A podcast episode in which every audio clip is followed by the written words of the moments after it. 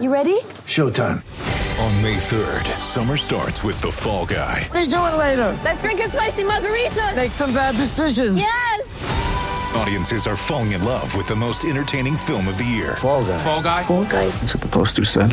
See Ryan Gosling and Emily Blunt in the movie critics say exists to make you happy. Trying to make it out? Nope. Because I don't either. It's not what I'm into right now. What are you into? Talking. Yeah.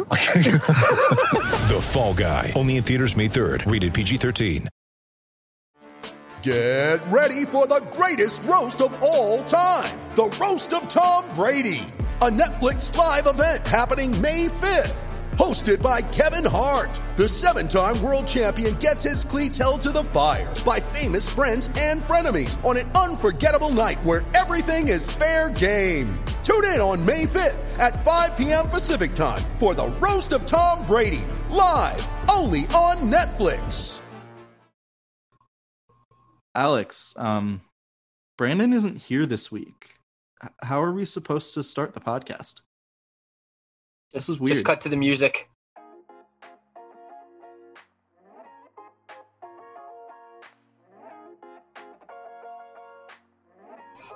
Well, what is going on, folks? Welcome to the Tracking the Storm podcast, an intro that definitely doesn't feel like I have imposter syndrome right now doing Brandon's job. We hope you've had a good week, and we are excited to bring you a guest this week, Andrew Schnittker, editor of Canes Country, the uh, blog that I happen to just have started writing for. Please go check out my first article; it's awesome. Um, and Andrew's going to be with us to talk about some stuff uh, facing the Canes this offseason, including a few big stories with Dougie and the coaching staff um, that definitely haven't been beaten to death at this point by Canadian media. So, Andrew, how are you doing today? I'm doing well. Appreciate you guys having me on. I'm uh, looking forward to talking some uh, Canes off season. And Alex, I feel bad. How are you doing today? Yeah, I guess I'm just the forgotten man on this podcast now. There's a there's a shiny guest like Andrew on the show, so you know I'm kind of yesterday's news, but I'm uh, I'm doing good, Matt. I'm doing good. Thanks, buddy. Um, Just wait a couple weeks when we have our next guest. yeah, This off season has been pretty uneventful so far, but I mean, there's still plenty of stuff to talk about because the Canes, you know, have given Dougie permission to talk to other teams, which is, I guess, where we should begin because it's probably the biggest story here. Um, to me, at least, it seems like the Hurricanes are just using this to gauge what the market is for Dougie to see if it's worth keeping him around or if it's, you know, better served just maybe signing and trading him or just letting him go to free agency. Um, I don't know what you guys think, but that's at least my take on it. Well, I mean, I think the whole sign and trade aspect that's seemingly coming into it is really fascinating because you don't really see this kind of thing very often, right? Because I guess from another team's perspective, the upside of doing a sign and trade for Dougie Hamilton is that you would get that eighth year on his contract. And the reason you don't really see this so often is because when it comes to a when it comes to a player that a team wants to sign for eight years, it's usually not a player that the other team is interested in trading. It's usually a guy that you'd figure to have with your core for the long haul. So it's definitely pretty unprecedented. Um, you know, I can understand from the Hurricane side of things why they might not want to commit eight years to a defenseman who's going to be 28, I think, next month. Uh, by the time they play hockey and his contract kicks in, he's going to be 28.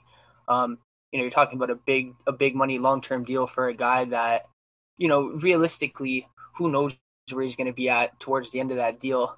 Um, already kind of a step slow, so you know, you never know how those contracts are going to age. And the Hurricanes have made it pretty clear throughout you know the last three years of this regime that they're not going to pay a penny more or a year extra for anything that they don't think they're going to get full value out of.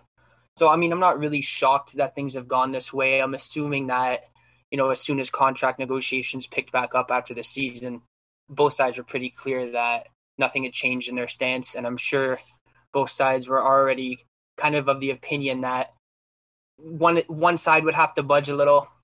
I guess it didn't happen, so you know, I guess the Hurricanes are going to let him go out, see what the market has to offer, maybe circle back if if he doesn't like what he sees. But otherwise, trying to get an asset out of this would be, I think, it would be very good work from the regime, and definitely going to be a fascinating situation to follow. Yeah, I, I think that's right. You know, I think it's this. This is a this decision that the Hurricanes have to make is incredibly nuanced and complex. And the other thing too, you know, Alex mentioned that this is kind of a something you don't see a lot of with um, the whole sign and trade aspect. These are also kind of unprecedented times right now with the flat cap, with everything still impacted by coming out of COVID and the economic impact that that's had. Um, and I, I think that's going to influence the market for, I mean, every player on the market this summer, but Dougie Hamilton included. And I do think, you know, like Elliotte Friedman said in his report, it's not necessarily the case that him talking to other teams means he's gone. He may go out and talk to other teams and say, oh, hey, I'm really not going to get that much of a better offer than what the Hurricanes are, are willing to pay me. I might as well stay there. Because I think the other side of this, too, is you know, the Hurricanes have a decision to make. Do they want to commit to a player like Dougie for the long haul, uh, knowing that it might hurt them down the road, but that it's going to keep them a cup contender right now? But I think he's going to make a decision too. You know, does he want to go out and maximize his payday or his contract, or does he want to stay in a place where clearly he's comfortable and he's found a good fit? Because I don't think, I don't think he's going to get both. I don't think he's going to get the maximum amount that he could get from the Hurricanes. So I think that is a decision he's going to have to make. Yeah, because I mean, it, it, was rumored that he wanted Pietrangelo money, right? And yeah, if he wants Pietrangelo money and he wants that contract, there's he's no not, way the Canes are signing no, that no. deal. You know? No. And I mean, we've seen this with how the Canes handle everything, and I don't. And again, I, I don't buy into the Dundon is cheap narrative that everybody outside of the market plays very he he very clearly spends money on the actual hockey team. You know, like he spends money on what's actually going to make the on ice product better. Anywhere else you could argue for, but like at some point you also have to look with Dougie. When are you spending too much for a guy that's not going to produce when he's you know 34 through 36?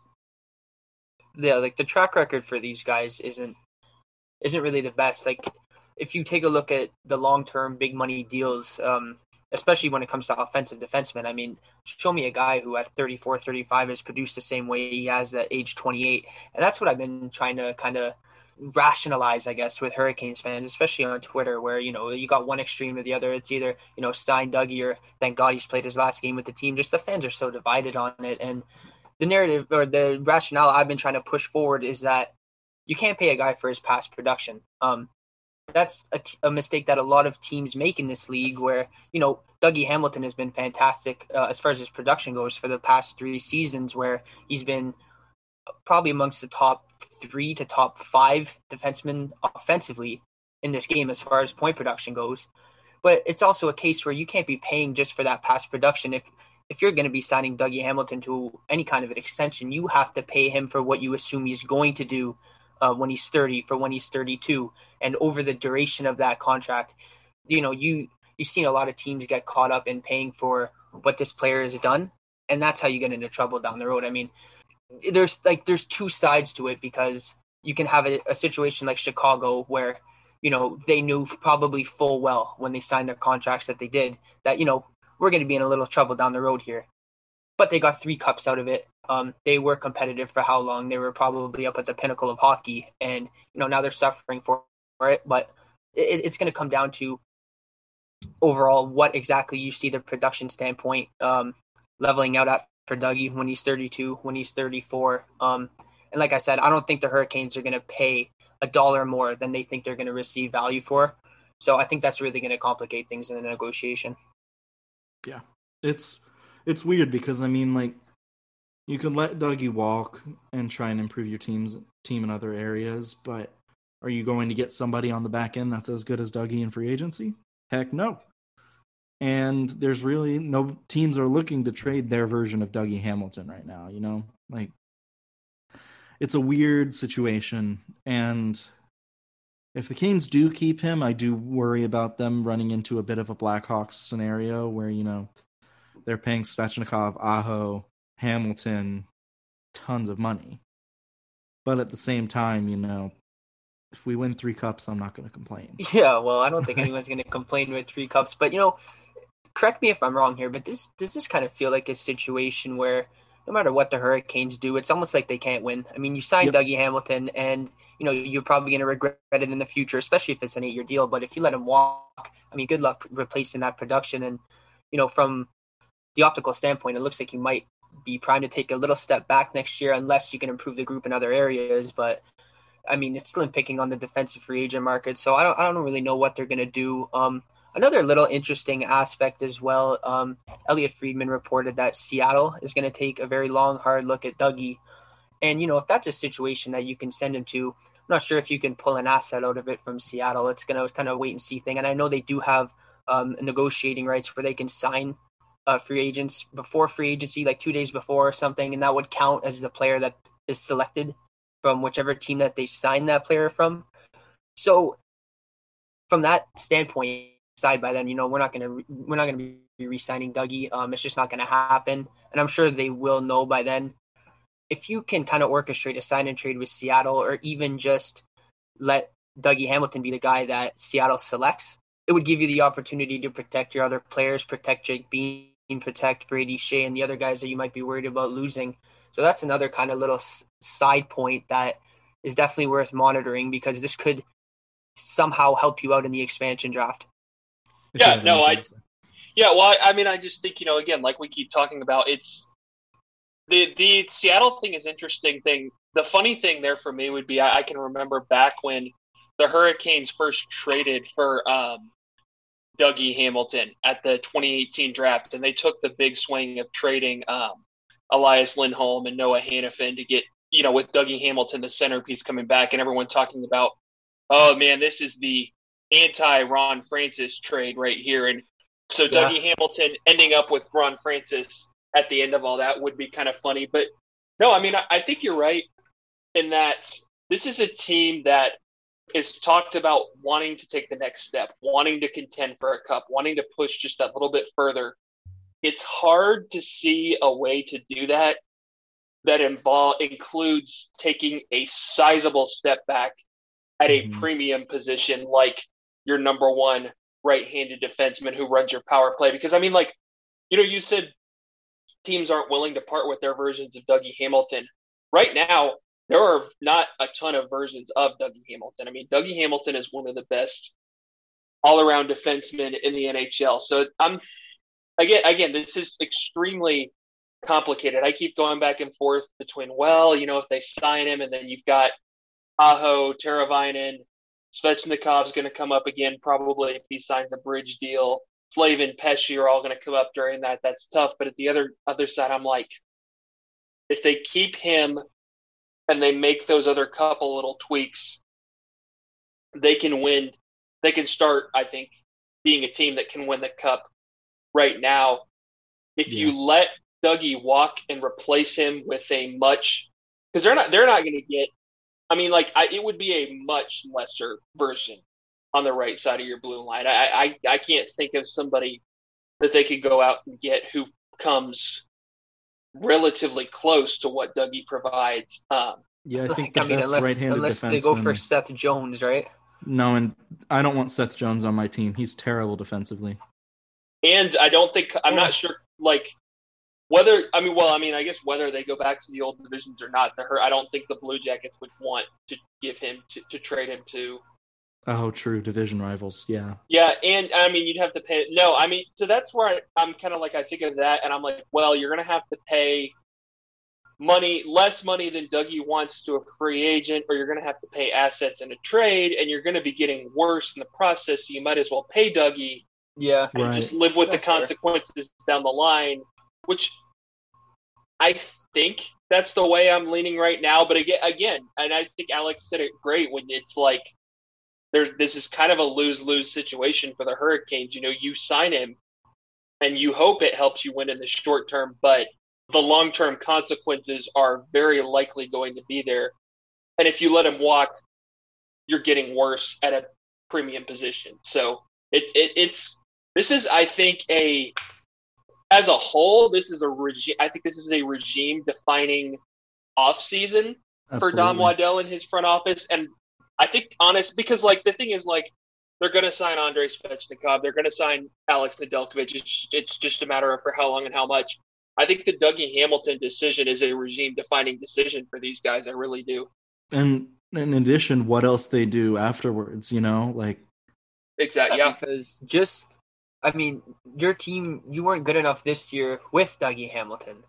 So even if you keep him, you still need to get better in other areas. And exactly. actually, Andrew, that's one thing I wanted to kind of start discussing with you is, you know, I'll, I'll kind of give my answer and then parlay parlay this into the question, and you and Matt can go at it. But as far as what the Hurricanes need to do to improve, I think we can probably all agree that they need to get a little tougher to play against. Um, you know, uh, their bottom six, lot of, lots of free agents there, lots of question marks, and you know, even as they stand right now, you're not very physical in your bottom six. I mean, you you've got some guys who aren't afraid to forecheck and stuff, but your most physical presence would probably be Cedric Paquette, who I hate to try and slander anybody, but like let's let's be honest, he's kind of a useless physical presence. He doesn't really give you a whole lot away from just you know uh, hitting people, and I do think it would obviously the Hurricanes would stand to benefit from adding a guy who can engage and set the tone physically and also provide something offensively or in another area of the game, at least on special teams or something, which Paquette wasn't.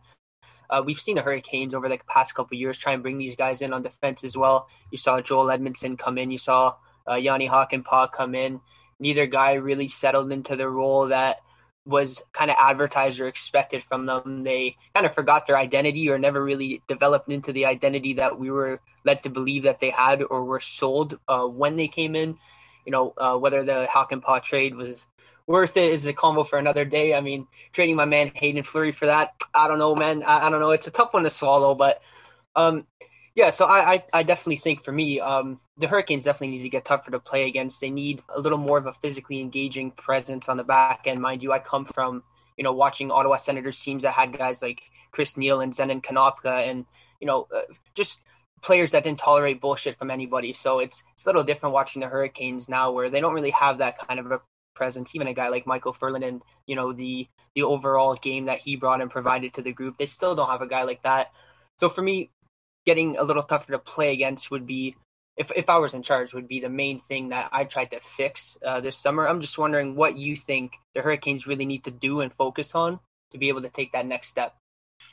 Yeah, I think you saw obviously uh, forward depth was an issue. Um, when healthy, I think the Hurricanes had options for three really good forward lines with SAT and then Niederreiter, Trocheck, and Necas, and then either McGinn or Foegele with Warren's or Jordan Staal and Jesper Fast. But even before the Trocheck injury, you took you took away one player from that top nine in Nino Niederreiter, and it it kind of collapsed like a house of cards. I mean, the Hurricanes just couldn't get anything going offensively. Um, you know, you look at what a team like Tampa Bay is getting scoring wise from its third and fourth lines, and I I think the Hurricanes just need to get a little bit deeper up front. I think maybe adding a, you know, if they can afford it. Um, and this is probably an area where you look at, okay, this is how we get better in another area if we don't pay Dougie, because I'm not sure you can do something like this and pay Dougie, but maybe adding a guy like Brandon Saad in free agency who can provide you with some of that secondary scoring and that physical presence. Uh, obviously, they need to figure something out. And I don't know if I'm not sure if this is a personnel thing because I think they have the personnel for it, and then maybe they even just need to bring in like somebody else to help on the coaching staff. They need to figure out why their power play is doing a disappearing act in the playoffs every year. They have way too much talent uh, mm-hmm. for that to be happening.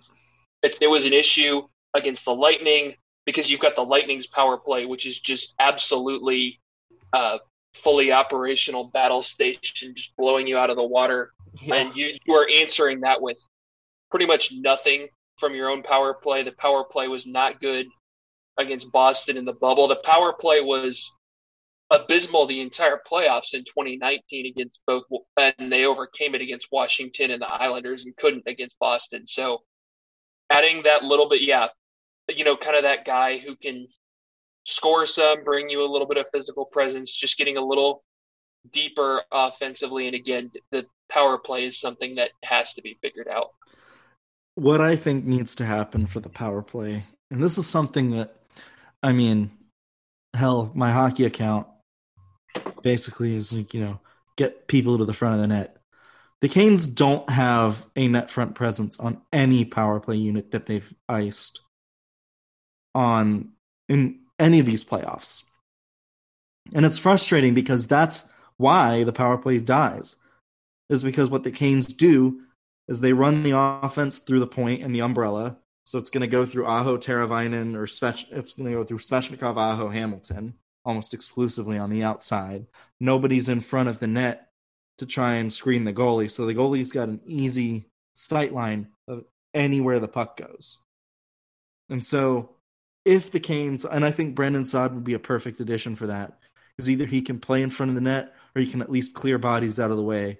Because yeah, Svechnikov has a hell of a shot. Too, but he wasn't. He, I mean, he wasn't available in the playoffs. But he's right? not. He's not in front of the net in the playoffs and on the power play, and it's just like the power play frustrates me because you like Andrew said, you've got all the talent in the world on the power play on both units. And yet you're lucky to score one power play goal every other couple games, you know? But I definitely agree. Saad would be a perfect addition to this team. It all just depends on the money. Yeah, I think we've And I all mean- agreed how good of a fit he would be. Yeah. I think, you know, when you look at Tampa, Tampa's additions from two trade deadline or yeah, two trade deadlines ago, Goodrow and Coleman. I keep bringing them up, but like these are guys that can put the puck in the net in addition to playing physically, and that's what the Canes lack. Like again, Martinook can play physically. Love the guy. Love what he brings to the locker room. But my God, the dude cannot finish. McGinn, he goes on that one like five game goal scoring streak every season and then disappears. Like Tampa's Brock McGinn is Blake Coleman. Tampa's Jordan Martinook is Barclay Goodrow. And that's significantly better than what the Canes are putting on the ice. So I think the bottom six, I mean, the middle, you could probably argue that your second line's fine, but definitely your third line needs to have more scorers because it's very clear that Brock McGinn and Warren Foegele aren't goal scorers at the NHL level. Well, I mean, I, there's a lot to be said about adding a sniper from outside the organization because even if you're content with your top six as it is right now, if you bring in another body to put into that mix, eventually you're going to have a guy who you feel is good enough to play on your second line on your third line, which just improves the depth of your of your whole group. Like if you bring in, obviously Saad is a great fit. I like Mike Hoffman too. I'm just not sure how he would clash with Rod Brind'Amour. You know, he's basically a a rich man's version of a Ryan Dzingel type, and we saw how that went. But like we saw how that went, and I mean, I I love my ex senators, right? So give me Mike Hoffman any day. But um, like I said, I just don't know about how he would clash with Rod Brind'Amour. Um, the overall trust situation there. I mean, he's not going to be playing on the penalty kill or anything, but you know, if if you could put Mike Hoffman in your top six or a guy like Brandon Saad, and you know these guys aren't going to be the primary matchup for the other team because even with them, you still have uh, Sebastian Aho and Teuvo Teravainen and Andrei Svechnikov and the Hurricanes' first line to worry about. So these guys are getting secondary matchups from other groups, you can definitely exploit that. Um, and you know, if you have a second line of one of those guys with uh, Vinny Trocheck and Marty Necas, I mean, how dynamic of a group would that be? And you know, you're, you're going to cause all kinds of matchup problems for other teams. Obviously, you can benefit from that, but it goes back to the overall the overall beginning of this discussion where if you bring back Dougie Hamilton on like an eight times eight deal, um, Andrei Svechnikov is going to get a real raise. He'll probably come in between 6.5 and 7 based on the comparables. Um, how much money are you really going to have to bring in another top guy from outside of the organization? And that's going to be the question that the Hurricanes are going to ask. What is the their biggest need to improve? Do they need another top end scorer or can they try and find maybe a balance of you know bringing in a few mid-level guys on both offense and defense that can kind of round out round out their group and give them the depth across the board that they, they that they would want. So here's my question then, um, kind of tagging along with what you said. Like, if the Canes do sign Dougie Hamilton and get that done, and then all they are able to do in free agency is sign, like, say, like, new Jesper Fast. Would that do anything for the team? I I, I feel like It, it depends on who you're losing too, right? Because if you're losing Right. Brock McGinn and Jordan Martin, those are still holes you're gonna have to replace. Like I think Morgan Geekie is ready to take a full time role here, but in all honesty, we've talked about it on a couple different shows that Jesper Fast he didn't really add a ton to the group. Um, you know, on the on the PP, on. The, the, yeah, he's fine. On the second like, power play okay. unit, though, he yeah, he didn't really improve anything, right? He's just it's like adding another Brock McGinn into the group. It's he's not really a guy that that really changed the dynamic of your group at all. I mean, even when he was on in the top six, it felt like he was overslotted the whole year, the same way that it would feel like a Brock McGinn or a Jordan Martinook. Like you just don't want him in your top six. So it's just adding another bottom six option. And you know, at two million, that's a fine cap hit for a guy like that because if you're going to bring back Warren Foegele, he'll probably want to raise on what he's at right now, and I'm not sure he's worth that. And you know, Jordan Martinook, there's going to be a team out there that's going to pay for what he brings uh, as far as his leadership goes and his energy and everything like that. I mean, we've seen what kind of contracts that guys like Antoine Roussel and Brandon Tanev and that types have got. So I don't think Jordan Martinook is really going to have to settle for a pay decrease anywhere across this league. Unless he wants to stay here. You Yeah, know, unless that's, he that's wants- also just very Yeah. possible. And that that Yeah. kind of seems like how it's going with the Canes. You know, announcing his injury. They did that story on Martinook the other day. Like, it just seems like all signs are pointing towards the Canes wanting to bring this guy back or give him a proper send off. And I can't tell which Yeah, which one like if, is. if you if you read the quotes that my man Andrew here provided um at aschnitt53 on Twitter, give him a follow. Um if you read the quotes that he provided from Martinook from the exit meetings, I don't know about you guys, but from my perspective, it almost felt kind of like a goodbye. Definitely. yeah. Yeah. I was I was on those, and it it very like when he was talking about like you know thank you Caniacs, I love you, like all of that. It, It definitely felt like a goodbye. farewell. Yeah. yeah. which sucks. I mean, he this is a guy who he and his family are wonderful people. They ca- Yeah. they care so much about um being here and they love the fans and I mean it just sucks. You're losing like a legitimately good guy if he does leave. Like I've got nothing against Martinook. I really like probably one of the nicest people you would ever meet. You know.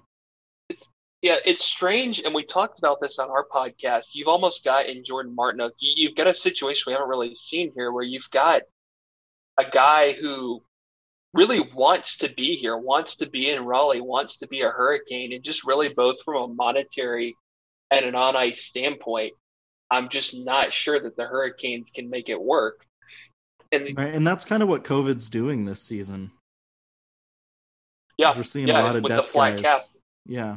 Because I mean, we saw Lucas Wallmark, who you know perfect example. Yeah, probably could be a 4C on a handful of NHL teams, shipped Well, off I'm- to the KHL. I mean, he I you- would take Lucas Mar- Wallmark any day over Cedric Paquette. I mean, Yeah. come on. But he Matt, I doesn't don't know why you're giving that face because listen, Wallmark doesn't play physically. If you're going Like, to put him on your doesn't- like, line, you might as well put Paquette there. I mean, mm, I don't know. He's like he's not. He's he doesn't really move center. the needle all that much. But you've like you're a little harsh. Like let's go back to 2019 when Jordan Staal was injured. Lucas Wallmark did a fantastic job filling in as the two C that year. I mean, and look what he's done since. the, okay, man. Nada. Okay, okay. Like he. I, I he's also know. bounced around to a couple teams. Like he, Well, he's even- had a like I don't I don't really know why I'm going to bat for Lucas Wallmark right now because like I'm kind of indifferent Why about him. I'm a good bat for fan of him? him. Like he great like great kid too. I mean great guy, but yeah, he's a really good guy. yeah, like he he went to Chicago, he got hurt, and then he never really got settled there, I guess you can say. And then they shipped him back to Florida, where they didn't even want him last year when the Hurricanes sent him there. So I just I can't understand what Florida's doing. It's like they have a vendetta against this guy that just they just wanted to ruin his career or something. I don't know what they're doing, but well, if there's a team that knows how to ruin careers, it's yeah, the it's Florida. Florida. Florida Yeah. Panthers. Yeah, that's but but to your point, I think Lucas Wallmark's a perfect example of a guy like you would think there's a there'd be an NHL job, especially with like twelve to fourteen new forward jobs just opening with the GM who drafted him. Um, Yeah. Good But- point. but I don't blame a guy like Wallmark for saying, you know, things are kind of uncertain with all of that in the NHL right now. I know I can go make some money in the KHL, hopefully put up some numbers, and then you know in a couple of years when things are a little more settled in terms of all that, maybe have a chance to go back. But yeah, so no, I, I think you know circling back to the whole Martinook thing that that's and and I mean the flat cap plays a factor in literally every decision that gets made in in right now in the NHL. Yeah. It's it's so tough because like there are so many teams that are just really really really struggling for money right now. Canadian teams had no revenue this year other than, you know, TV. Like they lost all of their fan revenue except Montreal's gotten what one game with fans so far? No, they've No, gotten like three or four. yeah, three or four games now. I think three games. But limited still, with- right? With like less than with less than three thousand fans, like Yeah. basically you're not making any money. So it's like all the Canadian teams, and I mean a lot of them are up pretty close to the cap. Like it's just tough. It, it's tough for a lot of teams right now, and this is why we're gonna see a lot of guys head to Europe. Um, Drew Shore retired. Um, now, granted, I don't think Drew Shore was going to see more than like you know another two way contract, but I mean, this is another guy who again probably could have had another year or two of a you know NHL tweener job and just decided to retire. And I think we're going to see a handful of guys, maybe not retire, but definitely ship off to European leagues where you know the money hasn't been affected as much. Yeah, well, uh, Joakim Ryan, uh, Kane's pending UFA. He's already gone. Uh, Oh, yeah, signed, he- think, he signed Sweden. Somewhere in Sweden, I think um, in Sweden. So you know, poor one out uh, in memory of his Hurricanes career. Uh, definitely going to go down in the books. Already replaced him though. Yeah, With, with, uh, uh, Eric Eric uh, Gelinas. I guess we can. I guess we can talk New, about him. new Joakim Ryan. Yeah, as as I put it in the Canes Country uh, Slack, new Joakim Ryan. Um, and I mean, you know what? Cool. He he is a depth defenseman that is 30 years old. That you know has 189 games of NHL experience. Like the guy can step in an NHL lineup if there is an injury on the back end. The Canes might need him to. So I think it's a good move. That's exactly what you want in a guy like. And I mean, I remember, like I remember him with the yeah, Devils. so do I. Vaguely. I think I, I think I can like remember him scoring against the Hurricanes, um, which I mean I'm sure a lot Sounds of about right. Devils players over the past handful of years have. But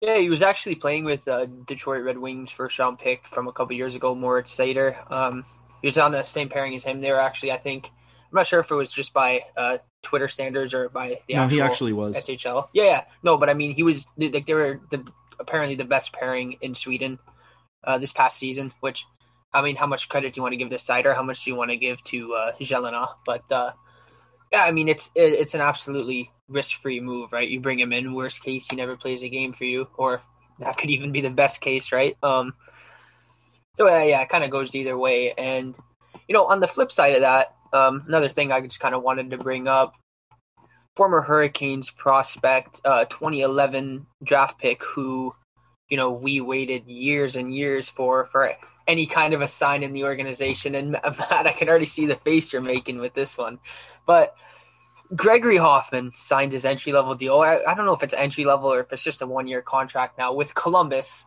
and you know it's for- just a regular contract. Yeah, so you know he's actually gonna get a, a shot here. He's 28 years old, has led the Swiss league in scoring for the past three years. Uh, are you gonna take this seriously?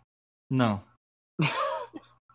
I take no player who couldn't make the 2017 2018 Carolina Hurricanes team basically given a free road to that team seriously. Yeah, but I get it. mean, his This dude wants a look one-way contract. since then. It's the Swiss League. I, I know, I, like He- I know, but it's not. There's like a reason why so many- from that league before. There's a reason why so many Swiss players leave to the CHL. Eh, Sorry. Like yeah, I'm sorry to all of our Swiss listeners, all like three of you, I'm sure. But like I, I cannot take the Gregory Hofmann signing seriously. Like he just does not the dude's fast. I don't think he can produce at the NHL level. I mean, I saw nothing other than a guy that was quick uh, when he came three. I guess it was, God, four years ago now, right? Yeah, 2017. Yeah. So like, it, it just Look at how his production has trended since then. it's been the same roughly. Like, No, he scored 30 goals. My problem is that Hofmann scoring, Hofmann twice. Hofmann has plateaued in that league for the Yeah. past three or four years. Like that concerns me because that means that there's not something higher. And like, you know what? He's probably gonna be like a third, maybe fourth. I, I'd say like more than likely a fourth line guy, but on that Columbus team, maybe even a third line player. I just don't see him being good for more than twenty or thirty points. Um, and I mean, Canes were never going to give this guy a one way contract. And that just kind of goes to show you how the organization valued him. Like they just didn't care. Yeah, that that's fair. I just I don't- you know, I obviously honestly wish for think- success for the guy. I think that that bit of news wasn't even worth the amount of time we spent it on. That's how much I care about it. No, well, uh, don't worry. I'm gonna have this documented for when Gregory Hofmann scores 15 goals next year or 20 goals and proves you wrong. Okay. Well, one thing I did want to bring up about Eric Gelinas is that the Canes have probably had their eye on him for at least two years because he did also play uh, when Dominik Bokk was there. Uh, Okay, yeah. So they would have been they would have had been watching that team's games Yeah. and been like, hey, okay, this is a guy who can be somewhat useful to us. Right. They were that- like, hey, a year from now, when he becomes a free agent, let's take a look at signing him as a depth guy. Like that's that it makes sense to me because I know that they watched him when Dominik Bokk was there. And granted, he didn't have nearly as good of a season um, that year as he did, you know, this past season, but Canes have at least had eyes on this guy for some time. So I don't know about you guys, but I think we're ready to jump into some fan questions. Yeah, All right. do it. Do it. Okay, so the first one. So Andrew, this question is for you. Actually, I think uh, it says, "Can you talk about David Warsofsky in Chicago? Just like an overview for those of us who don't follow the AHL closely. Which you know there are quite a few of us now because we moved affiliates to Chicago. Yeah, so I actually don't spend a ton of time following the Wolves. I have a um, Chicago Wolves. We have a Chicago Wolves beat writer at Canes Country who is based in Chicago who handles a lot of that stuff. Um, Sarah Avampado at Right Said Sarah on Twitter. Highly recommend following her if you want more Chicago Wolves stuff. But from what I've read in her stuff, you know, I think that Warsofsky did a really good job handling a really unique situation this year with what ended up being a really good Chicago Wolves team. I mean, you think about the whole year having to, you know, kind of share between Carolina prospects and Nashville prospects, so balance a little bit of like what each of those organizations wanted, you know, kind of bring those groups together, go from having a guy like Seth Jarvis at the beginning just absolutely lighting it up to losing that guy because the NHL CHL agreement is lame um, and all of that. So no, I mean, I think he's done a really good job this year with some very, as, as has everyone, some unprecedented circumstances. Yeah. Um, and I mean, I did follow the Wolves a little closer this year. Um, and I mean, Warsofsky is a solid AHL veteran. He's a guy that, you know, just really. I'm trying to think of a c- comparison that Canes fans would think of, but I really can't think of any. But he, he's just one of those guys that can lead a team. And I mean, could be the captain, you know, just because of how I mean, hell, his brother is the coach of the Wolves. Uh, so there's there's very clearly like you know he knows how to lead a team, and I mean he can contribute offensively. I think um, he got a little overhyped once we traded. Uh, Galchenyuk, yeah, Galchenyuk. Thank you. I why I don't know why I couldn't Hurricanes think of his legend name. Alex right, Galchenyuk. right up there with Patrick Marleau and James Wisniewski. man. Absolutely.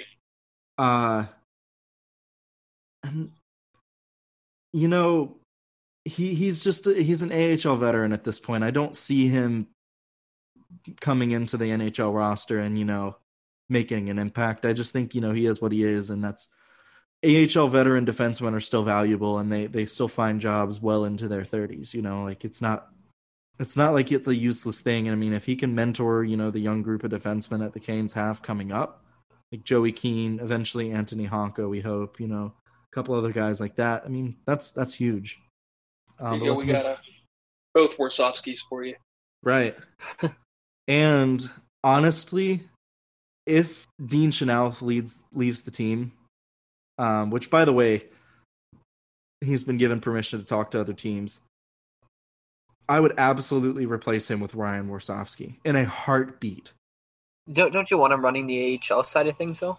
I wouldn't care. The dude wins wherever he goes. That's fair. Like, and speak to anybody who has played for Warsofsky that's on this Carolina Hurricanes team now, and they'll tell you he's a great coach. It's like he and Brind'Amour oh, sure.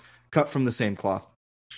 Well, it um, could almost make sense to have him up here with as you're cycling more and more guys who have played for him at the lower level up to up here too. Yeah, that's a good point. Yeah, I you know, I love the idea of Ryan Warsofsky eventually being a Carolina Hurricanes coach in some capacity. Whether it's head coach when Rod Brind'Amour decides to call it quits or whatever, you know. But I guess we should also mention Rod Brind'Amour. It's been reported by like Kevin Weeks, Elliotte Friedman, I'm sure Pierre LeBrun chipped in, and Sara Civian that Rod Brind'Amour's contract is close to uh, being finalized. So possibly by the time you're hearing this, this is old news. And congratulations, we can avoid yet another Canes Twitter meltdown. Fingers crossed. I think Sara Civian said it was actually a few days um, away from being finalized, so we might be okay on that front. Um, I thought he was going to the Rangers, right? It wasn't wasn't that the place he was mocked to go? I mean, they got they got Gallant, so everybody was mocked to go to the Rangers this not, season. Not not a not a crazy step down, but I mean, it's not it's not Rod Brind'Amour level. I mean, I just listen, man. Um, it's it's no doubt that the Canadian media and you know respect to my fellow Canadians, but it's it's no doubt that they were definitely looking for a story that wasn't there as far as you know what Rod Brind'Amour's future was going to hold. I mean, when a guy maintains the entire time that he's not going to coach anywhere in Carolina, like what in God's name makes you think that he's going to leave to coach anywhere other than in Carolina? Like, why don't you listen to what the man says instead of trying to make a story out of nothing? I don't know, man. Crazy concept to me, but uh, I mean, obviously, I'm not surprised by this, and uh, it gets you that clicks, though, man. Yeah, somebody. Somebody got on. Somebody was on one of their like availabilities toward the end of the regular season and asked him spe- not only about his future, but asked him specifically about like if he would look he was looking at going to Seattle. Like, what do you think he's going to say to that, even if that's true? People, uh, uh like I said last week, last week's title of the pod is aptly named. People just say anything. As evidenced by tracking the storm host Matt Soma. Yes, uh, referencing myself there real quick. Uh, that's a real uh, big brain move here. But I mean, Brind'Amour was staying, and we all knew it. It's just you know Canadian media had to come up with something because all but one of their teams, and again, not the one that anybody wanted, is in the playoffs still. so, our next question comes from Matt Mooney and he's going to ask, with changes likely coming to the middle six and bottom six, who do you see the Canes targeting? And I know Brandon Saad has already been a guy that we've mentioned. Um, I figured we should probably talk about somebody else. I'm going to look at wingers because I don't think. Yeah, they, I don't yeah, think Canes are good at center. center. Yeah, yeah. The, which imagine saying that. Yeah, honestly. Ago. Um, well, I mean, like right away, I, I don't I'm not sure they'll be in the market for um, like a Taylor Hall type. I just it depends on what the budget is and obviously what happens with Dougie Hamilton. Yeah. Right. Um, um Landeskog would be a great option, but I think Colorado is a going to re-sign him. B, I'm not sure he'd be in their price range. Oh no, he's going to even if paid. Dougie, even if Dougie walks, I don't yeah. think they can make that happen you know, lo- looking at this list, I see a few guys that definitely make sense. Um, you know, get this out of the way here quickly. Can I interest anybody in Ryan Dzingel? No. No. No. No. no, no. Okay. To get serious here, um, you know, uh, a couple fits that I, I could definitely see making, you know, at, at least a decent impact is if you're going to put them in your middle six. Um, Kyle Palmieri makes some sense. Um, would you guys pay for Tyler Bozak to be on like your third or fourth line? But he's a center. I I, I like I like him a lot. I like him a lot, but I I think I'd prefer him at center. Okay. Um, I, I like Tomas Tatar as well and uh, Mikael Granlund. I think you can definitely get some value out of those guys. I don't think they'll be breaking the bank in free agency, mind you. I think Granlund's a guy who's worked better at center in the past too. When he had his 60, I think 70 point seasons in Minnesota, he was playing center. Yeah. Um, hasn't quite gone as well for him on the wing in in Nashville, I think. But I, th- I think he's played mostly on the wing in Nashville.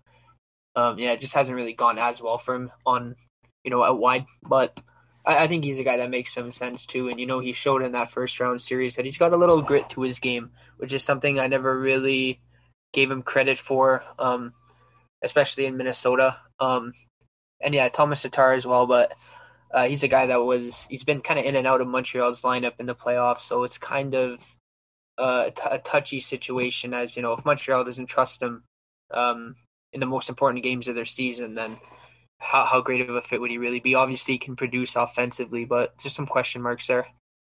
Uh, I've got two two players coming up here that I want to talk to you guys about, like which teams are going to overpay for these guys. One is Zach Hyman. Yeah, Like Hyman is going to get like kind of almost like a Jake Guentzel type contract, where like you kind of know that his contract is as high because of Matthews and Marner. So which team's going to give him that deal? Is it going to be Buffalo? like Zach Hyman's career high, I think is forty one points. And granted, he would be a good third line player on the Canes. I'm not gonna say I'm not gonna sit here and say he wouldn't. I think Yeah, I think someone's gonna pay him way too much. I You're think he'd right. be a great addition, but like you're not getting him for three million, which is the max I'd offer for him, you know? Second Yeah. player, Alexander Wennberg. Who Seems like a Vancouver. Uh, that absolutely seems like a Vancouver Honestly. Oh my god, yeah. wow. both of these guys honestly could be because like these guys I, I distinctly remember that I said like when it was coming down the season and he was kind of in and out of the lineup and it was clear he wasn't going to be back I said in 2019 that Micheal Ferland was put on this earth to be overpaid by the Vancouver Canucks in free agency but um honestly I think you could apply that description to basically any free agent that I look at and I'm like look I can justify something for them, but I know they're, they're going to get paid a lot more than they're actually worth. by the They're, Vancouver. that Vancouver is going to come calling. You know what? To be fair to Micheal Ferland, I actually don't think the deal he signed with them, I think four years at what, 3.25 or 3.5 million. I don't think that was actually crazy for him hmm? compared to the, the seven year, seven million deal he wanted from Carolina. Yeah. He basically took half of that to go there. yeah, You know what? At that at that price, if he stayed healthy, I would take him in Carolina any day at that price. But Yeah, if he Yeah, was able to stay healthy, I'd be fine. But like, yeah, But you knew that was, but the thing is, like, you, You should have wasn't gonna very well. much known that was a, a risk you were taking. Yeah. Yeah. yeah, and the fact that Vancouver just kind of let him continue playing that way, uh, Yeah, I don't want to call it negligence, but that's almost what it is. But yeah, um, Wennberg had. I mean, this is the the case of a player having one really good season and being terrible. The rest, okay, two. He had forty points uh, his second year in the league, and then fifty nine the next year. yeah. mean, I, talk I he about a trending in decline. a good direction. talk about a decline. He had 30 he dropped to 35 points in 66 games and a lot of this is like he's had some health issues, I think. But 25 points in 2018-19, 22 for Columbus uh, before getting traded. And then 29 points. And that's it for Florida this past year. And that's a lot uh, given, you know, the season. But this whole season did kind of feel like a fluke. He scored For- a lot of goals, didn't he? He had 17 goals, which is Uncharacteristic. Because Um, in Columbus, he didn't shoot. That is more than more goals than he scored in the past three seasons combined. So don't read too much into the whole 17 goals thing. So basically, what you're undefeated. yeah. So what what you're saying is you like him as a potential target for the Hurricanes. I think he is going to go on the Buffalo Sabres as their big offseason addition to replace Sam Reinhart and immediately request a trade. What happened? Wait, what happened to Sam Reinhart? He's getting traded to Uh, the Hurricanes. Come Not on, Sam Reinhart. Sorry. Uh, Jack Eichel. What's the guy? who's the guy up there? Is it? No, it's not Sam. Is it? Sam Reinhart and Jack Eichel. Well, Oh, it is they're Sam. both They're both still there. Yeah, they both out. Yeah, but it's like uh, Oh, that's- Reinhart. He's, Reinhart. gonna be a hurricane. Well, who doesn't right. want out? No, you- no, we're, we're listen. We we are No. profiling here. Okay, we are coming from the future. All right, pretend we're in right. September. Sam Reinhart is a Carolina Hurricane. Come on, Andrew, get with the program. I mean, I wouldn't hate it. I wouldn't hate No, if I- the I- I Canes went out it. and acquired. Reinhart for on the cheap. I would I Well, think- the, like they've done it with on Sam the cheap. Bennett I mean, come on, Buffalo's not going to give him away. I feel like if you're the Sabres, what you really need to do, and it's gonna suck for their fans, but you need to trade away those guys because the culture needs to shift there. You got to just blow it up. Like, Yeah, like actually this time. And like yeah, no half well. measures. Yeah, because what what happened and everybody was complaining when and like clowning on the Sabres when they fired like all of their scouts but like what the hell had their scouts done for them outside of the sec- the first round Yeah, like it's totally fair to sit and say you know what these scouts did not get the job done for this team and this is a tangent i'm sorry folks if you're here to listen to the carolina hurricanes and like yeah. Listen, we can talk. We're talking what's about the going Buffalo around. freaking Uh, we, We can talk about what's going on in in the NHL. I mean, they did good, do a good job finding Arttu Ruotsalainen because he looks like a really good player. But I mean, you've got a fair point. Uh, Beyond their first round drafting, I mean, they've just done an absolutely terrible job whiffing on top fifty picks. I mean, yeah you just you can't miss on those picks and i mean it's no it's no secret to anybody when you look at their draft record over the past five years i mean it's no wonder why they suck right Yeah, it's it's bad. Um, so we'll move on to the next question now, um, and that is coming from again. If I butcher your name, please tell me. I think it's Zerjan on Twitter, saying one to two defenseman options you'd like to see brought in in the event that Dougie walks. Um, and it's not. It's not. If we're talking trade, I will say the one and um, Brett and I, Brett Finger and I discussed this on our Canes Country podcast at the trade deadline when the Hurricanes were on their like right-handed defenseman crusade. Like if they could um have gotten this, made the money work to get this guy in now as almost a back filler for Dougie. Um, Matt Dumba is one I would look at trade wise. Yeah. Um, I don't Yeah. know It's how fit. much making the playoffs this year has changed Minnesota's plans in terms of moving some of those guys. I know if you look at them in terms of the expansion draft, they're kind of in a weird spot with some of their new no move clauses. But um, if you look at free agency, like there's Tyson nobody. Barrie is your is your best thin. option. it's thin And Tyson Barrie is significantly worse than Dougie Hamilton in like every Yes. possible way. Um, David you Savard obviously isn't offensively gifted, but he's a guy that could stable, you know, your top four, or really your second or third pairing, and Yeah. you'd be happy with it. adam larsson too Yeah, and again, like these are guys. Most of the guys you're getting in free agency, just in any year, not even just in this year, aren't going to be top offensive defensemen. Teams don't Right. give those up. Um, Well, if you thought you had issues with Dougie Hamilton defensively, I, I can assure you, you're not going to feel better about Tyson Barrie. no Oh, god, God. You- the it's and it's like I wrote an article the other day, and thank you to everybody who did comment on it. But like Jake Bean is gonna be fine. Like, but Canes fans, I think would would bring torches and pitchforks to games if they had to watch Tyson Barrie and Jake Bean on the same defensive. oh team. my god. oh my god Like, I'm not even gonna lie. That even stresses me out, and like I'm going, I'm trying to go to bat for Bean because I think there's more to his game. not to mention if you uh, if the hurricanes have any plans to revive jake gardiner and you throw him into that mix too i mean my god Yeah, like, and that's why I'm I'm thinking, you know what? If you tr- if Dougie walks, bringing in Savard might not be bad because he does play, you know, he does have a physical edge and he plays fairly well defensively. You know, like, I just okay you know what you know what hear me out on this both of you okay where i'm gonna go with this there's a guy in anaheim with anaheim ducks that makes a lot of sense for what this group needs Josh Cam Manson. Fowler. I totally agree. I, lo- I loved Josh Manson as the poten- as the potential pickup when they were looking at the trade deadline. Me too. I know who you're mentioning, but we're just gonna ignore you. Hayden, no, no, I'm, I am talking about Josh Manson. Uh, and mind you, he only has one year left on his deal now. But I, I, I think, as far as stabilizing the back end goes, uh, with the gritty, big physical presence, who, like I said earlier, isn't a useless physical. Like this guy can play. Uh, I know I watched Ducks games this year because of Haydn Fleury, but yeah, like this guy, he's a good Shout out to you for that.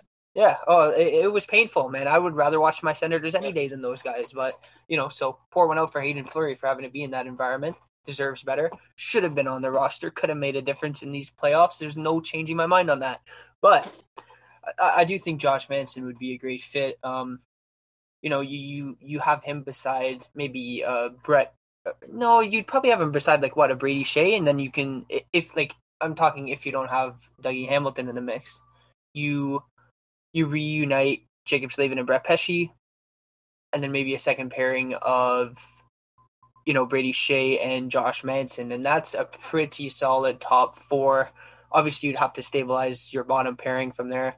Depends if Jake Bean fits into the mix. Um, and you know, you might have to bring in another body if you don't plan to re-sign Hakanpää, or you know, it depends what direction they choose to go in from there. But I think Josh Manson for the right price um, could definitely make a lot of sense on a lot of levels. You know, it's a big question too of what they're going to do in the expansion draft as far as who they're going to protect.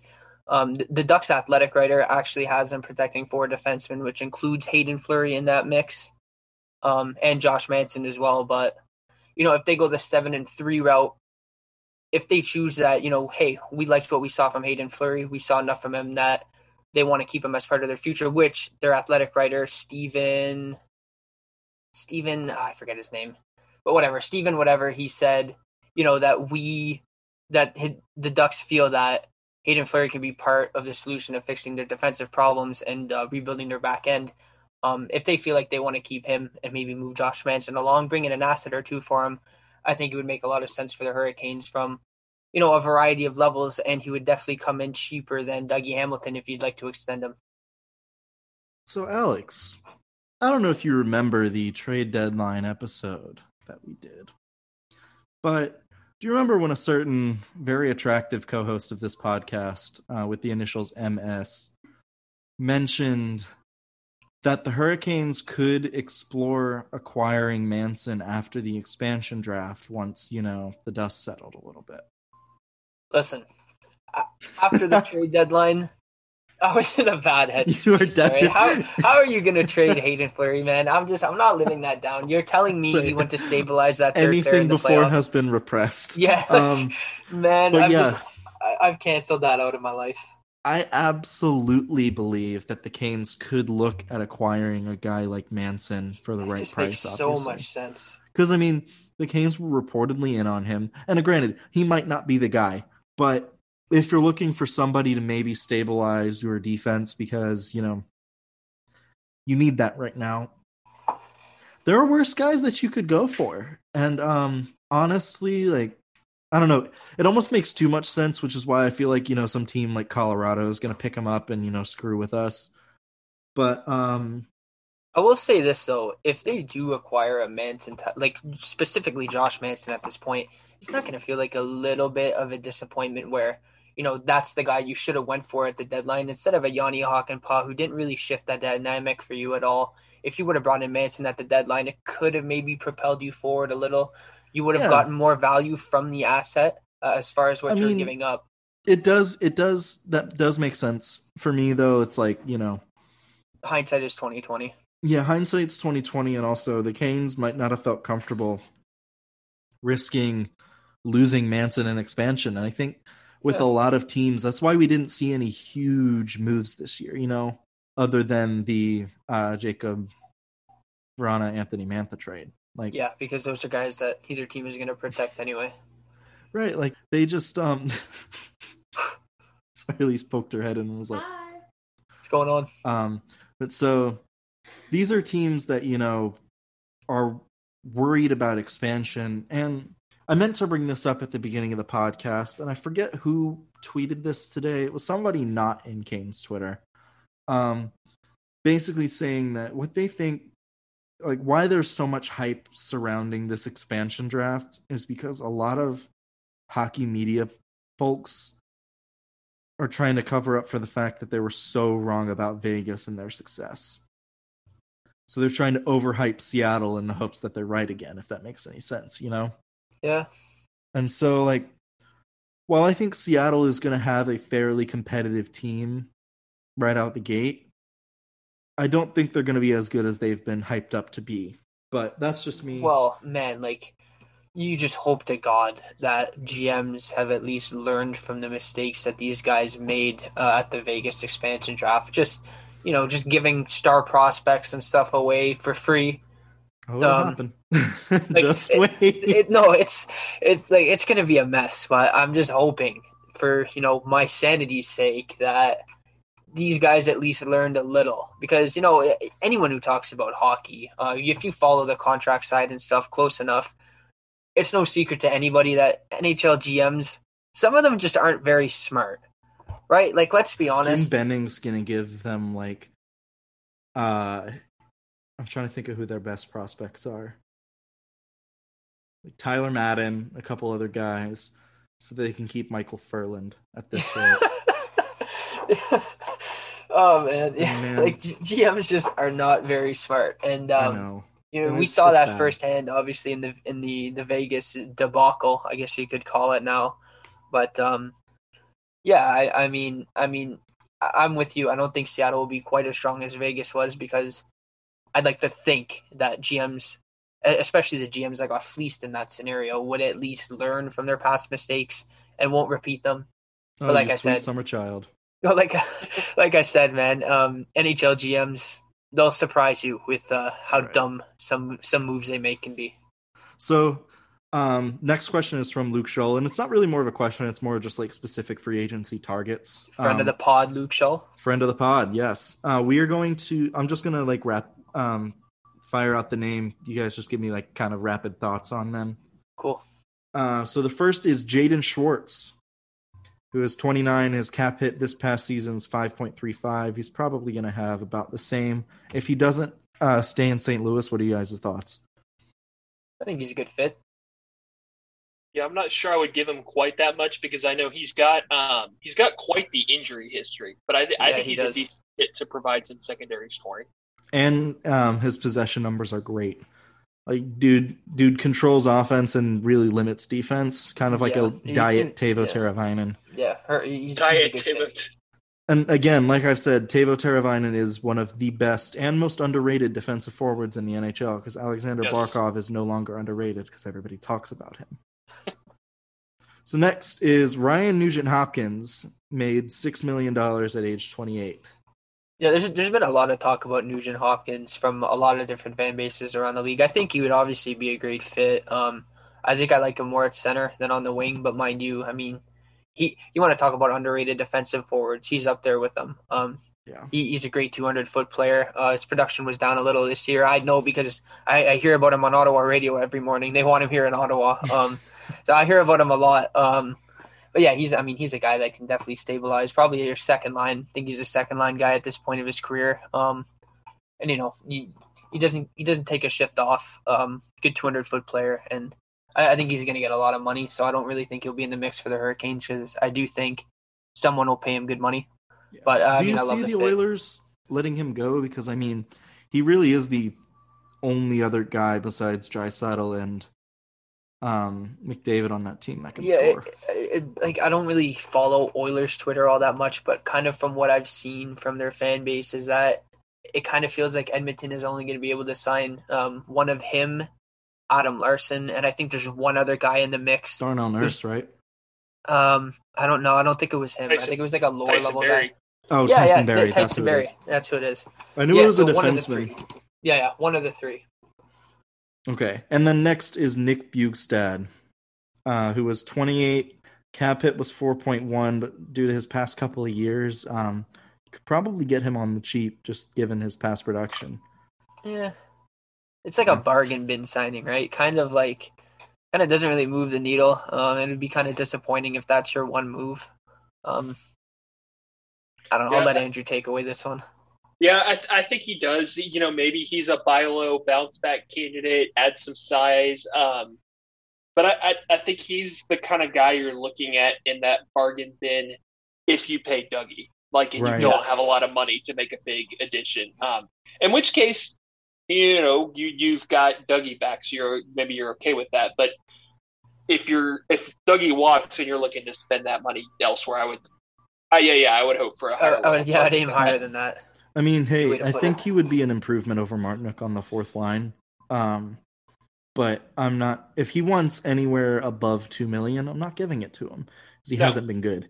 Um, I wouldn't hate that signing if the Canes made another, at least, I wouldn't say huge, but like a medium move to improve the team. You know. And last question we've got for the night is from Sam Kinney at Kinney the Caniac.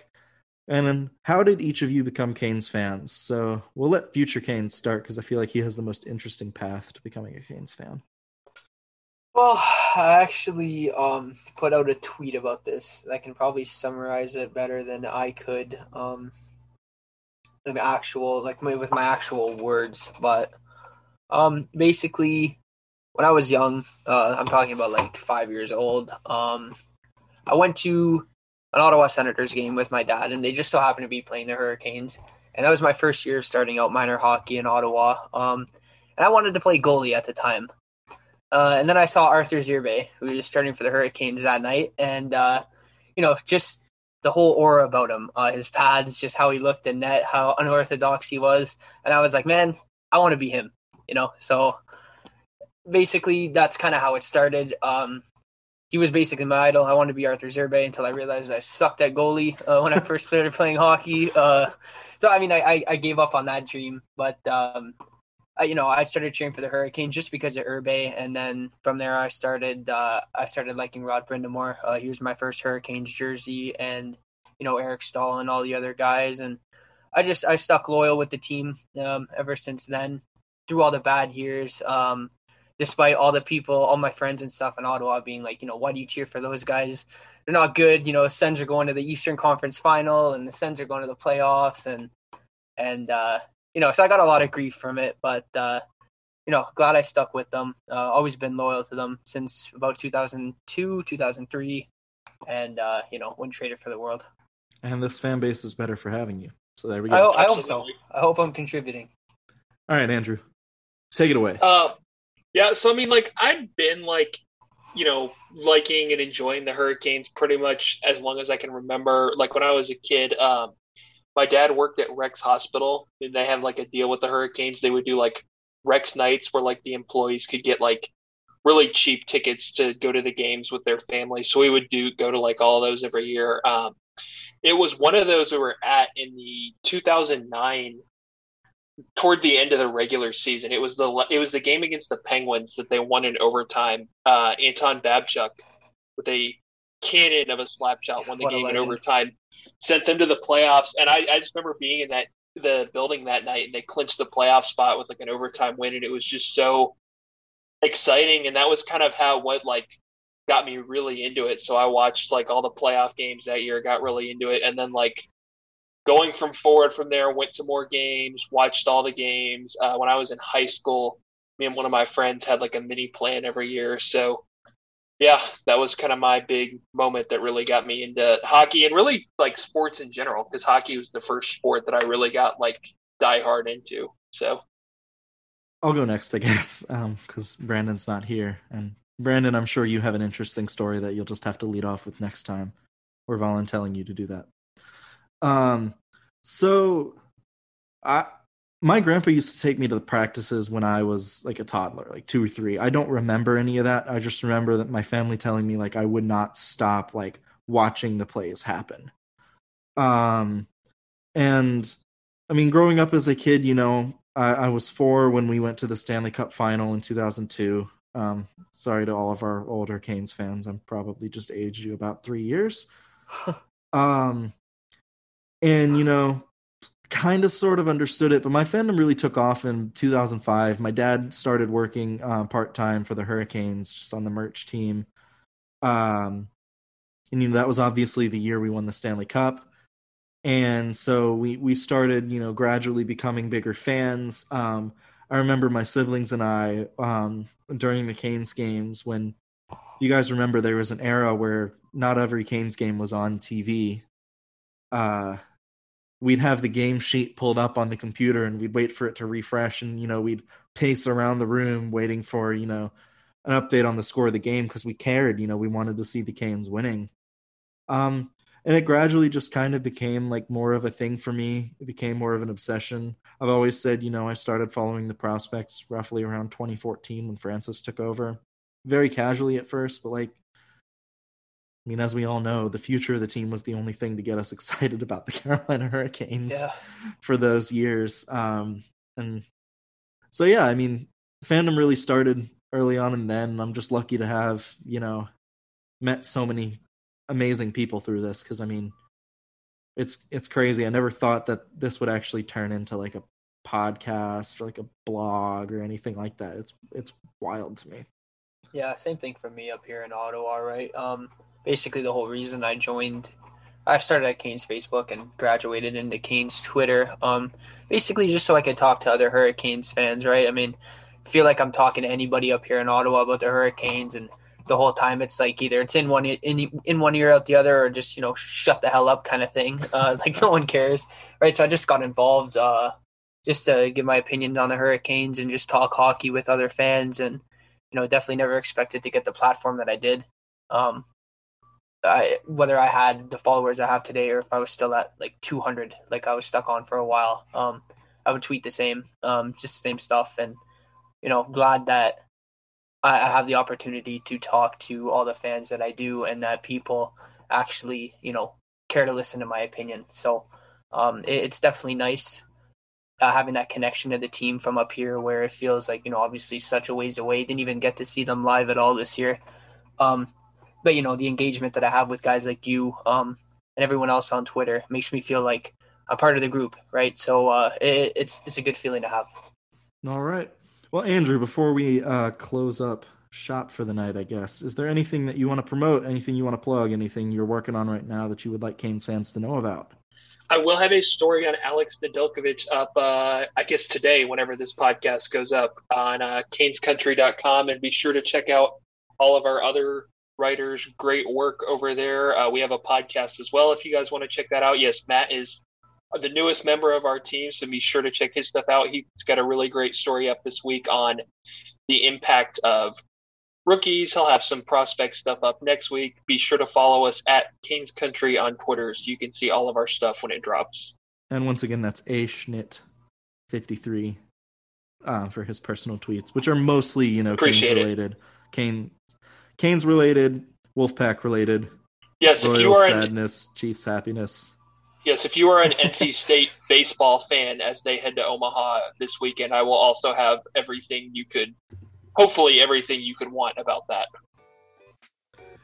Well, folks, again, we, we kind of ended this on talking about fandom, and I just want to say it's been really wonderful watching the fan base um, not even just grow, explode over the past uh, handful of seasons. And whether you've been a long term fan, whether you're you've caught on in the past five years or so, or whether you're brand new, like it's awesome seeing Canes fans getting together, Canes fans talking, just seeing the community bond over something and connect, have something to connect with. Um, you're all amazing.